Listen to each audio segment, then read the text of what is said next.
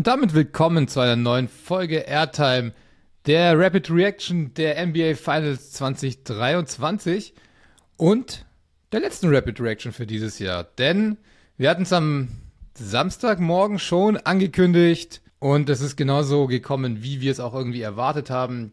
Denver krönt sich zum Meister, macht sich zum NBA Champion 4 zu 1, gewinnen sie die Serie. Ich äh, Will da kurz mal raushauen, dass das genau meine Prediction war. Aber auch Glückwunsch an dich, Kevin. Du warst mit 4-2 auch nur knapp daneben. In dem Sinne, ähm, ja, die Finals sind over. Denver gewinnt. Ich hole noch kurz den genauen Score raus. Mit einer Hommage an die 90s äh, Basketball-Epoche. 94 zu 89. Was für ein offensives Feuerwerk haben wir da eigentlich letzte Nacht oder heute Morgen, je nachdem man es gesehen hat, erlebt, oder Kev? Ja, erstmal äh, Ehre wem Ehre gebührt, ne? Glückwunsch zu deiner richtigen Prediction. Ich weiß nicht rückblickend, wo ich dachte, dass Miami das zweite Spiel herholt. also nach dieser Serie ähm, geht das wahrscheinlich vielen so. Es ist ein bisschen ironisch fast schon, ne? dass dieses Spiel so endet mit so einem Low Score, nachdem wir uns in den letzten Wochen, insbesondere du, darüber unterhalten hatten, dass Miami Spiele nicht gewinnen kann, wenn sie Probleme haben, mehr als 95 Punkte zu scoren.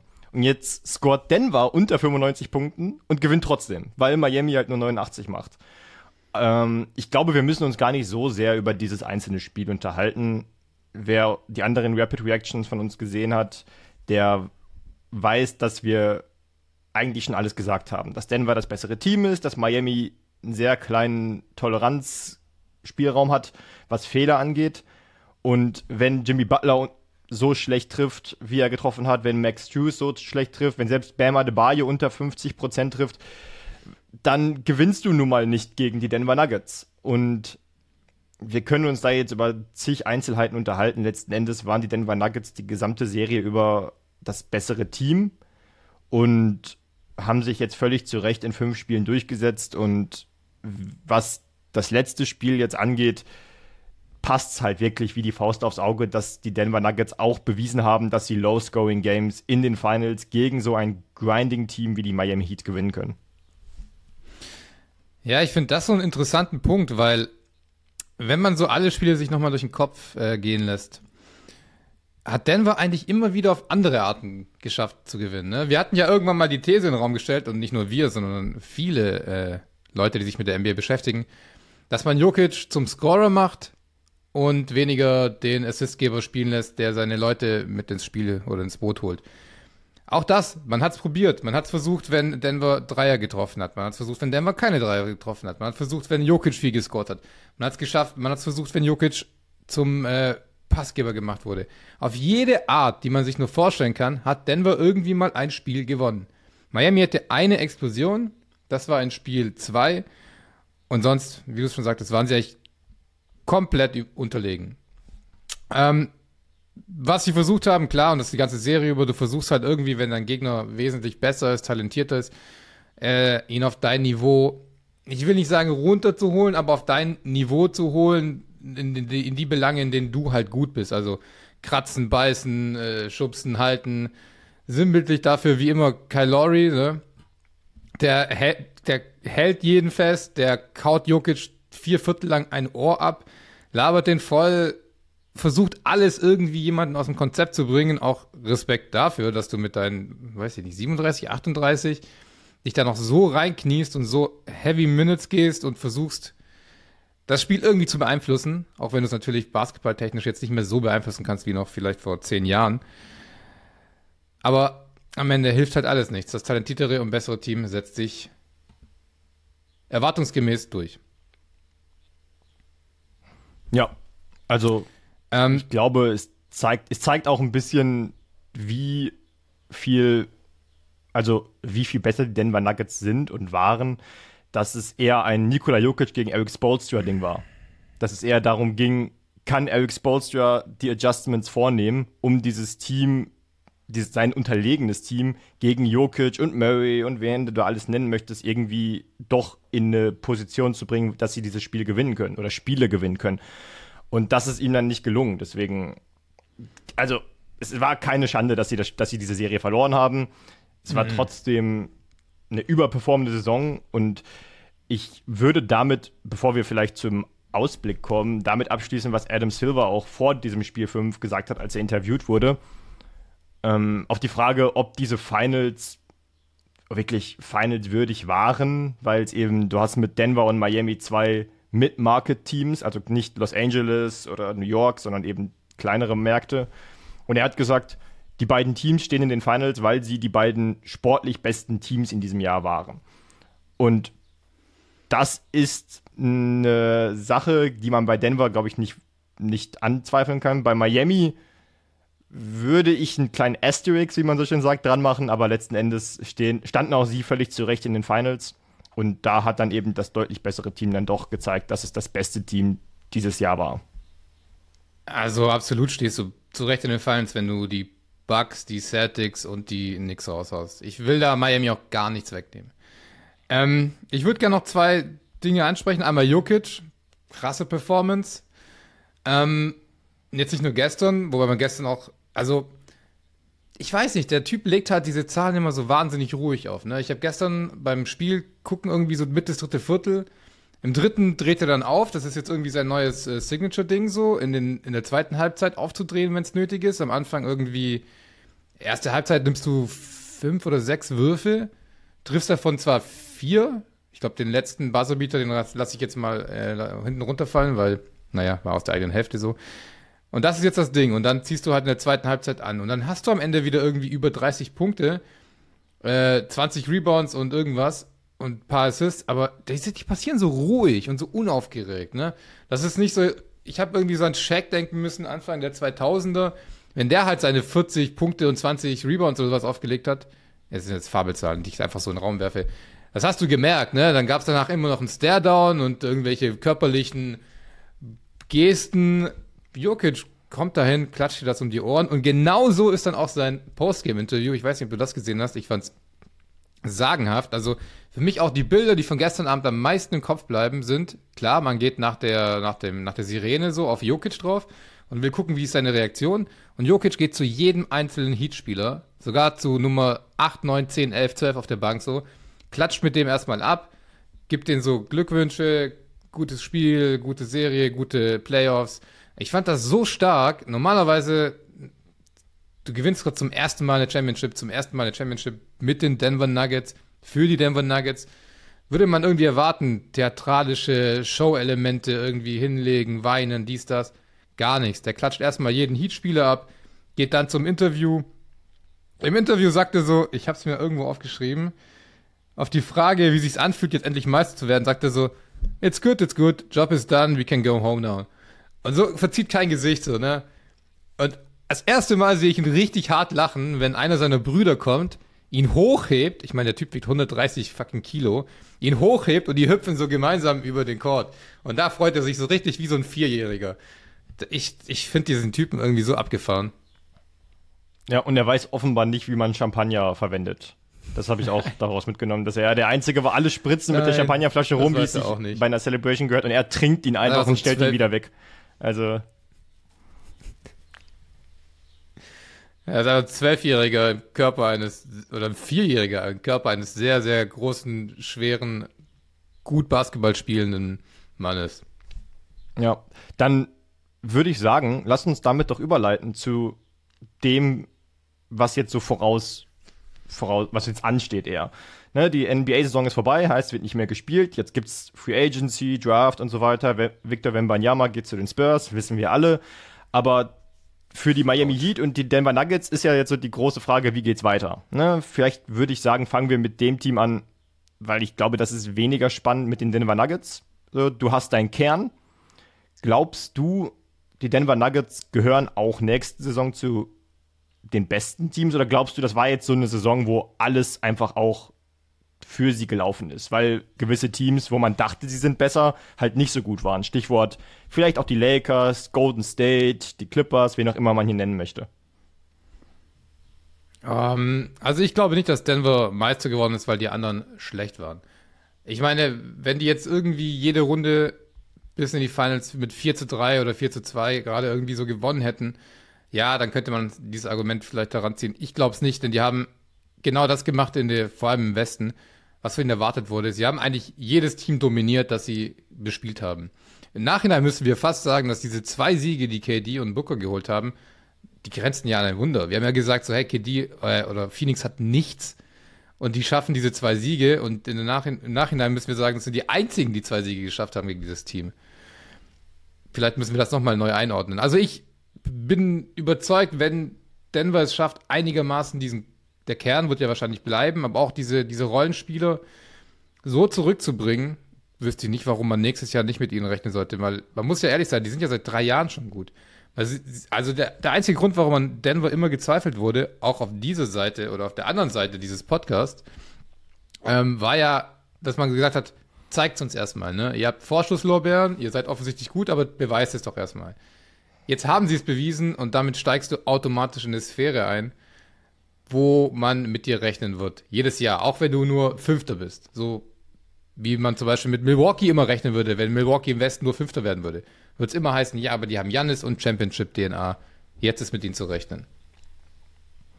Hm, ja, guter Punkt. Ich, um hier vielleicht meinerseits Devil's Advocate zu spielen, ich finde es halt schwer, weil ich, du alles, also alles, was du sagst, macht absolut Sinn. Und es ist genau dieses Championship Pedigree, was jetzt eben die Denver Nuggets haben.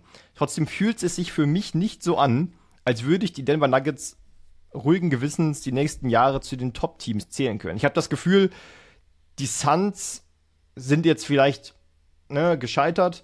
Wenn sich KD nicht verletzt hätte oder vielleicht schon eher da gewesen wäre, glaube ich nicht, dass die, dass die Serie so, so ausgegangen wäre.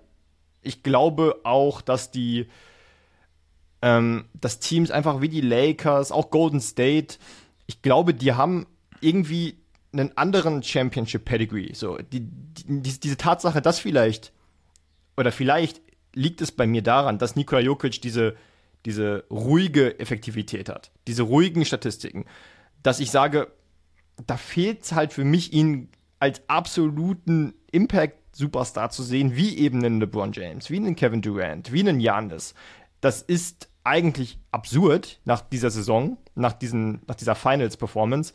Aber für mich ist, dieses, ist das Team immer noch Nikola Jokic und dann Spieler, die in dieser Saison vielleicht auch überperformt haben, weil Jamal Murray, weiß ich nicht, ob der der zweite Superstar ist, ob er nicht einfach nur ein Star ist.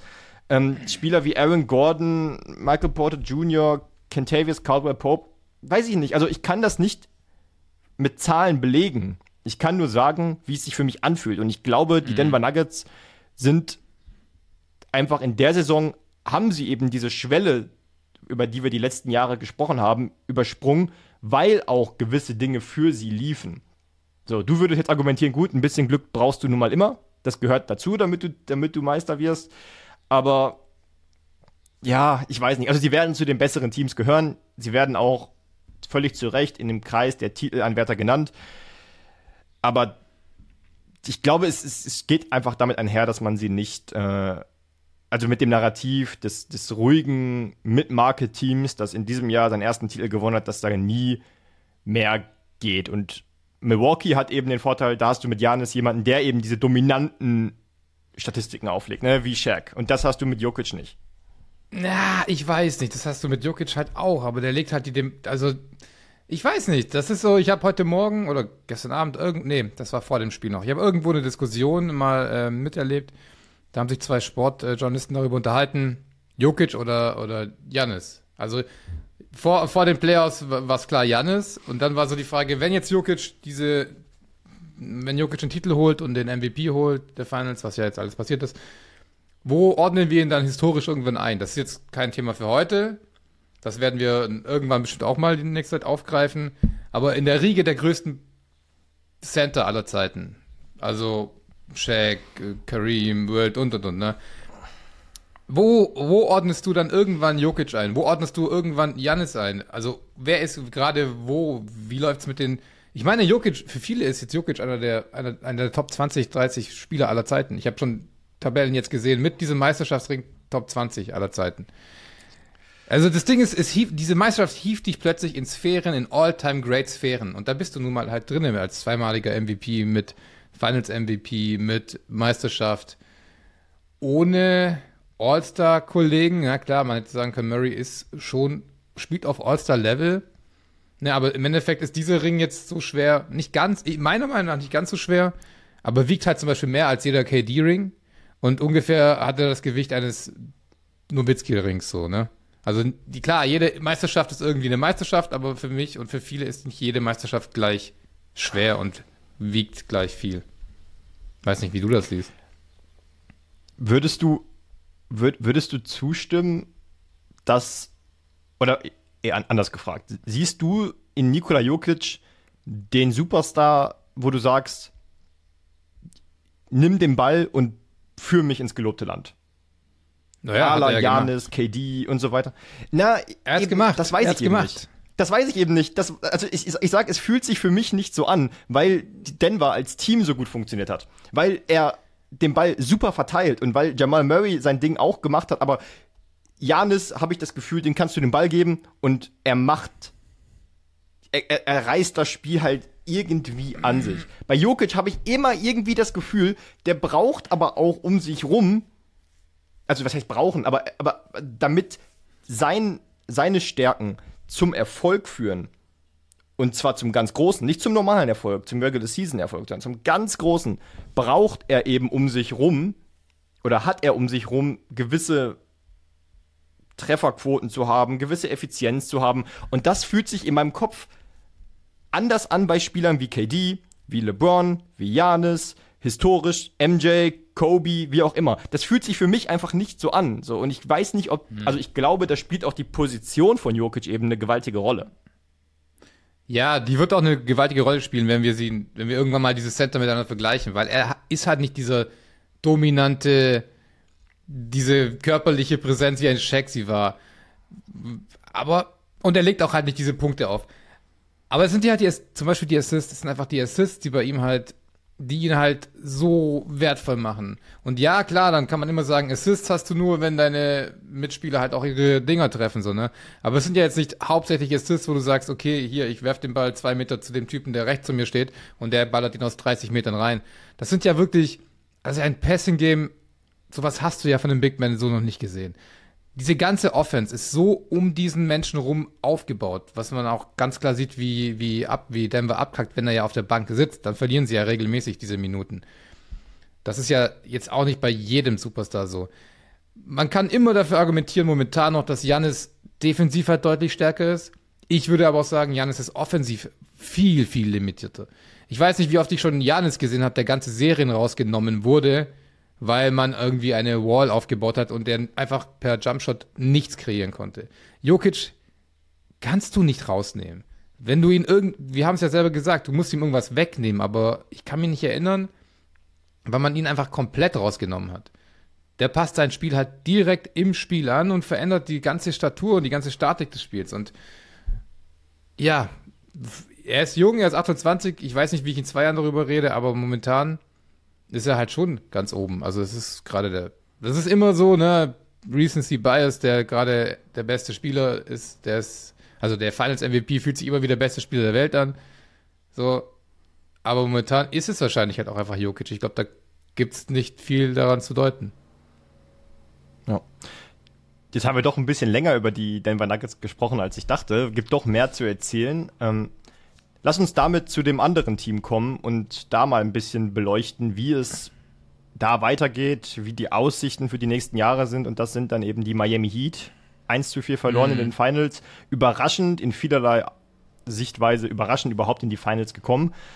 Jetzt möchte ich nicht wieder die große kannst du mit Jimmy Butler als seinen besten Spieler den Titelgewinn-Thematik aufmachen, die in den letzten Jahren immer mal wieder aufgekommen ist hat sich ja etabliert, als die Heat in der Bubble Season in die Finals gekommen sind und dann gegen die Lakers verloren haben. Da haben alle angefangen zu sagen, ja, Butler ist gut, Butler ist auch ähm, einer der besten Spieler, aber eben kein Superstar der obersten Riege, ala Jokic, LeBron und so weiter, mit denen du einen Titel gewinnen kannst. Deswegen fangen wir vielleicht mit Butler an. Wie bewertest du seine Finals-Serie und wie also kannst du mit Jimmy Butler einen Titel gewinnen?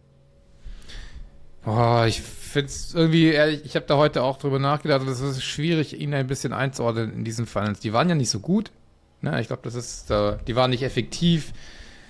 Das ist äh, niemandem jetzt nicht aufgefallen. Allerdings gibt es ja auch Reports, dass äh, Familienumfeld gerade so ein bisschen schwierig bei ihm ist, weil sein Vater irgendwie krank ist und ich weiß nicht, wie weit das dein Spiel dann beeinflusst, aber man muss sagen, der Jimmy Butler, den ich in den Finals gesehen habe, war nicht der Jimmy Butler, den ich drei Runden lang vorher gesehen habe. Das ist einfach Fakt.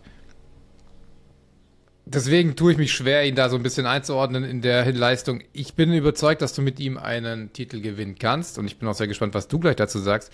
Für mich ist die Frage eher, oder ist sie nicht, kannst du mit Jimmy Butler als dein bester Spieler einen Titel gewinnen, sondern kannst du mit Kyle Lowry, Gabe Vincent, Caleb Martin und Max Schus irgendwie als deine zweit, deine Nummer zwei einen Titel zu gewinnen, äh, einen gewinnen. Oder mit Bam Adebayo als Nummer zwei einen Titel gewinnen. Das ist die Frage, die sich in Miami, glaube ich, eher stellen muss. Ja, also du hast es schon angesprochen. Jimmy Butler ist statistisch jede Serie schlechter geworden. Ne? Hatte seine beste gegen die Milwaukee Bucks, dann wurde es schlechter gegen die Knicks, schlechter in Anführungsstrichen, minimal schlechter gegen die Boston Celtics und jetzt in den Finals eben das schlechteste. Und gerade wenn wir auf das letzte Spiel schauen, im Elimination Game, wenn du mit dem Rücken zur Wand stehst, kannst du nicht erst zwei Minuten vor Schluss anfangen, das Spiel an dich zu reißen, wie er es getan hat, wo er dann die letzten 10, 12 Punkte, glaube ich, für Miami gemacht hat hättest du das ein bisschen eher gemacht und gezeigt, dass du der Star dieses Teams bist, wärst du vielleicht gar nicht in diese Situation geraten. Für mich ist es auch ganz schwer zu bewerten, weil man sagt ja, grundsätzlich ist es im Basketball, allen voran in der NBA so, die Stars machen ihr Ding, ne? Und es kommt drauf an, hast du um diesen absoluten Topstar die nötigen Stücke herum, um einen Titel zu gewinnen. Und es ist ein sehr guter Punkt zu sagen, dass es einfach nicht die Gabe Vincents, die Max Juices dieser Welt sein können, mit denen du einen Titel gewinnst. Aber dann musst du eigentlich eher die Frage stellen, kannst du mit Bam Adebayo auf einem Max-Contract einen Titel gewinnen? Und da ist dann vielleicht auch angeschlossen die Frage, kann das Duo Bam Adebayo, Jimmy Butler einen Titel gewinnen? Weil ich glaube, da kann man gut ansetzen und sagen, nein, denn dafür hast du dann eben nicht diesen, also beide sind keine überragenden Werfer, Ne, also die beiden sind die besten Spieler dieses Teams. Beide sind mhm. keine überragenden Werfer, nicht unbedingt jetzt die Playmaker. Bam Adebayo kann passen, so und Butler kann es auch, wenn er will, aber das sind eher so, also Bam Adebayo ist sowieso mehr so ein Energizer für mich. Butler gibt dir halt über die Midrange und durch seinen Zug zum Korb irgendwie halt Punkte und reißt das Spiel in den entscheidenden Momenten an sich. Aber du hast nicht diesen, diesen, diesen Eliten-Playmaker und da auf einen Kyle Lowry im gehobenen Alter zu setzen, auf einen, weiß ich nicht, Gabe Vincent, Caleb Martin, Tyler Hero, das, das ist dann alles nicht gut genug. Und da hat man eben gesehen, die Denver Nuggets haben mit Jokic jemanden. Ähm, die Lakers mit LeBron James, die Mavs mit Luka Doncic. Also du, du brauchst keinen Superstar, der das kann, aber du brauchst mindestens einen Star. Du brauchst mindestens mhm. einen Star, der ein sehr, sehr guter Playmaker ist. Sonst gewinnst du in dieser Liga nichts. Und deswegen glaube ich, es, stehen die Miami Heat für eine, vor einer wichtigen Entscheidung. Ich meine, Jimmy Butler steht unter Contract, Bam Adebayo logischerweise auch. Ich sehe nicht, dass du sie, dass du sie abgibst, weil du bist immer noch in die Finals gekommen. Ne? Du kannst nichts oder, lass es mich als Frage formulieren. Kannst du das, den Kern einreißen, wenn du in die Finals gekommen bist? Hm, naja, gut, wir haben wir es ja schon erlebt, dass dass man gewonnen hat, dass man Meister wurde und den ganzen Kern auseinandergerissen hat. So wie die Mavs 2012 nach dem Sieg 2011. Also ja, es gibt Menschen, die machen das. Ich kann ich es mir in Miami eigentlich nicht vorstellen, weil so operiert auch einfach Miami nicht. Also das ist nicht Heat Culture da jetzt irgendwie die ganzen die ganzen Leute da auseinanderreißen. Man muss schon sagen, der eine oder andere, ich glaube, Caleb Martins Vertrag läuft aus, der wird einen dicken Vertrag unterschreiben. Ähm, oder war es Gabe Vincent? Ich muss, ich habe die genaue Vertragssituation jetzt nicht von allen im Kopf, aber der eine oder andere wird auf jeden Fall mehr Geld verdienen im nächsten Jahr. Und ich glaube nicht bei Miami, weil du dir das nicht leisten kannst, dass deine Nummer 4 Option dann plötzlich den dicken äh, Geldbeutel absandt. Ja, ich glaube, das ist aber auch die Stärke dieses Miami Heat Teams, dass du immer neue Caleb Martins und so weiter machen kannst. Das haben sie historisch gezeigt, das können sie wieder machen. Aber dann ändert sich ja eigentlich nichts an deiner Ausgangslage. Ne? Das ist dann, du, du rennst dann immer wieder gegen diese Wand, dass du bis zum gewissen Punkt Upsets schaffst, aber wenn du dann wirklich gegen ein gutes Team spielst, was sich nicht selber schlägt, dann reicht's nicht. Und deswegen, es tut mir, also ich würde eigentlich schon gerne eine, eine Lösung präsentieren und jetzt nicht einfach sagen, ja, mal gucken, was sie machen. Aber für mich ist es, ich mag Jimmy Butler, ne? Aber du findest, glaube ich, leichter einen Ersatz für einen Flügelspieler, der gewisse Playmaking-Qualitäten hat, als jemanden wie Jokic oder Embiid, meinetwegen. Oder Janis vielleicht auch. Also du findest nicht diesen Big Man, der dir dieses Elite-Playmaking gibt. Das, mhm. Solche Spieler sind sehr, sehr selten. Und eigentlich hast du mit Adebayo jemanden, der zumindest gut genug ist. Mit Butler hingegen, der ist jetzt auch jetzt nicht mehr der Jüngste. Aber da ist auch die Frage, was kriegst du für ihn? Also eigentlich naja, Butler abgeben, ist, das Butler, ist Butler abgeben jetzt eine Option für dich? Weil im Endeffekt. dann, dann schwächst du ja dann. Also, du brauchst doch einen Spieler, wenn du sagst, Jimmy Butler ist 1, Adebayo ist 2, dann brauchst du auch jemanden, der quasi da dazwischen geht und sagt, Jimmy Butler kann der beste Spieler sein. Ich brauche eine Nummer 2 und ich muss dann mit Bam als 3 und quasi jeden Spieler um eine Stufe nach hinten setzen, um ein besseres, ähm, balancierteres Team irgendwie zu haben. Also du brauchst eine Nummer 2, oder? Das, was man eigentlich mit Kyle Lowry ja geplant hatte, bevor er dann halt, äh, bevor sie gemerkt haben, dass er doch nicht mehr so, so viel im Köcher hat, Köcher hat, wie man dachte. Da weiß ich eben nicht, ob du vertraglich beziehungsweise vom, vom Cap Space ähm, das schaffen kannst, weil du hast Bam Adebayo auf einem teuren Vertrag, du hast Butler auf einem teuren Vertrag, du hast Tyler Hero mit einer Rookie Max Extension, glaube ich. Ähm, Duncan Robinson, Robinson hat auch noch seinen sein Vertrag. Genau. Und dann ist die Frage, wen kannst du holen? ähm, Fred Van Vliet wäre jetzt so jemand, ne, der ist bei den Raptors, hat seine Klausel abgelehnt, wird Free Agent, aber der wird nicht billig. Ich weiß nicht, ob du, ob du den reinkriegst in, dein, in deine Vertragssituation. Also in ich werf mal einen Namen rein. Chris Paul. Kyrie Irving. Oh, okay. ja, Kyrie Irving wird nicht billig, das ist klar. Chris, Chris Paul. Paul. Ja, Chris, Chris Paul wäre jemand, der würde sehr gut passen. Das wäre wirklich so jemand, den du, der hat dieses Playmaking, der kann nicht der, der, der Scorer mehr sein. Also Chris Paul wäre ein sehr passender Name für die Miami Heat. Das wäre dann natürlich kein langfristiges Projekt, aber eins, mit dem du so die nächsten eins, zwei Jahre mit Butler, Adebayo und Paul. Die Frage ist, will Chris Paul zu einem Team, das das in den Finals stand? Nein, das eben dann doch schon darauf angewiesen war, dass vieles für sie lief. Weißt du, das, wo man sagt, also hält Chris Paul, gibt Chris Paul noch so viel auf sich, dass er glaubt, er kann dieser, dieser Spieler sein, der nicht zu einem absoluten Top-Contender muss, weil es geht für ihn um Titel. Er hat gesagt, er will zu einem, also er muss zu einem Contender wollen, ne? Zu einem klaren Contender. Und dann ist die Frage, glaubt er, dass er bei Miami in den nächsten Jahren gegen die Milwaukees dieser Welt, gegen die Boston Celtics dieser Welt, dass er da mit, den, mit diesem Miami Heat-Team bestehen kann. Auf der einen Seite, ich fände es cool, also ich finde, das würde sehr gut passen. Auf der anderen Seite sehe ich ihn halt auch eher so, dass er sagt, okay, dann gehe ich halt zu irgendeinem Team in dem Westen, was eh schon loaded ist oder was richtig gute Voraussetzungen mitbringt, weil ich glaube, da geht es einfacher. Keine Ahnung. Ich weiß es auch nicht, ja. Wir werden sehen, wie sich die Situation um ihn herum äh, entwickelt. Ja. Naja, gut. Ich weiß nicht, wie sie, also ich bin, glaube ich, durch mit Miami und Denver soweit und den NBA Finals für dieses, für diesen Moment. Das war jetzt noch eine etwas längere Rapid Reaction, aber wir hatten wohl ein paar Sachen loszuwerden, was auch cool ist dann soweit.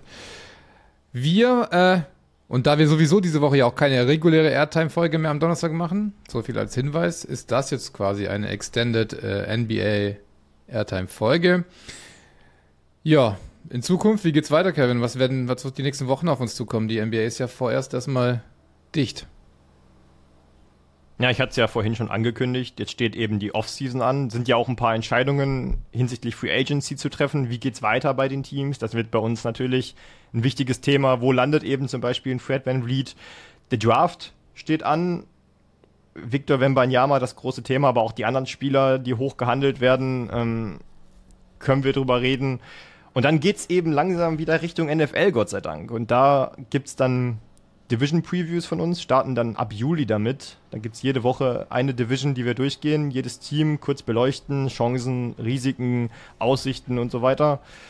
Und da könnt ihr euch drauf freuen. Und dann finden wir sicherlich auch immer wieder einzelne Trigger, auf die wir eingehen können. die vermisse ich ein bisschen. Die Trigger der Woche, die vermisse ich ein bisschen. Da hatte ja, ich du wirkst auch nicht in den letzten Wochen, in den letzten Wochen hat sich da einiges bei mir angestaut, muss ich sagen. Ich, äh, ich habe da so eine Vermutung, es könnte mit dem einen oder anderen Running Back aus der NFL zusammenhängen. Ja, es, ist, es ist unglaublich. Es ist unglaublich. Aber das gibt's dann. Vielleicht gibt es das ja schon nächste Woche. Wer weiß, wie es bis dahin weitergeht. Alright. Cool, Leute. Dann danke, dass ihr eingeschaltet habt und habt noch einen schönen Rest Dienstag. Ciao, ciao.